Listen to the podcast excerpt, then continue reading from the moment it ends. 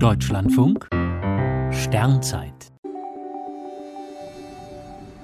25. Juni Die antike App für den Himmel Etwa im Jahr 60 vor Christus ist vor der griechischen Insel Antikythera ein Schiff gesunken, das viele Münzen und Statuen an Bord hatte und einen lange rätselhaften Apparat. Nachdem im Jahr 1900 Schwammtaucher das Wrack entdeckt hatten, wurden die Schätze gehoben. Über 80 stark korrodierte Fragmente aus Bronze sind Überreste des Mechanismus von Antikythera, wie die Fachleute diese Maschine nennen.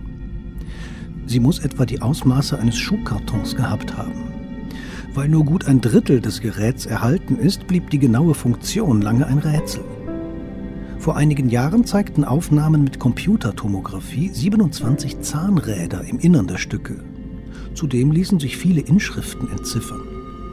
Forscherinnen und Forscher aus London und Nikosia haben nun ein 3D-Modell entwickelt, wie der Mechanismus von Antikythera ausgesehen und funktioniert haben könnte.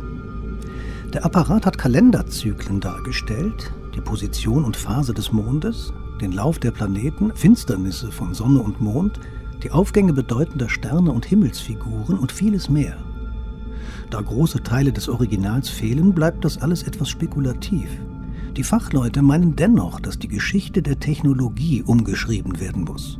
Denn niemand hat erwartet, dass es schon im zweiten Jahrhundert vor Christus ein so ausgeklügeltes Gerät gab.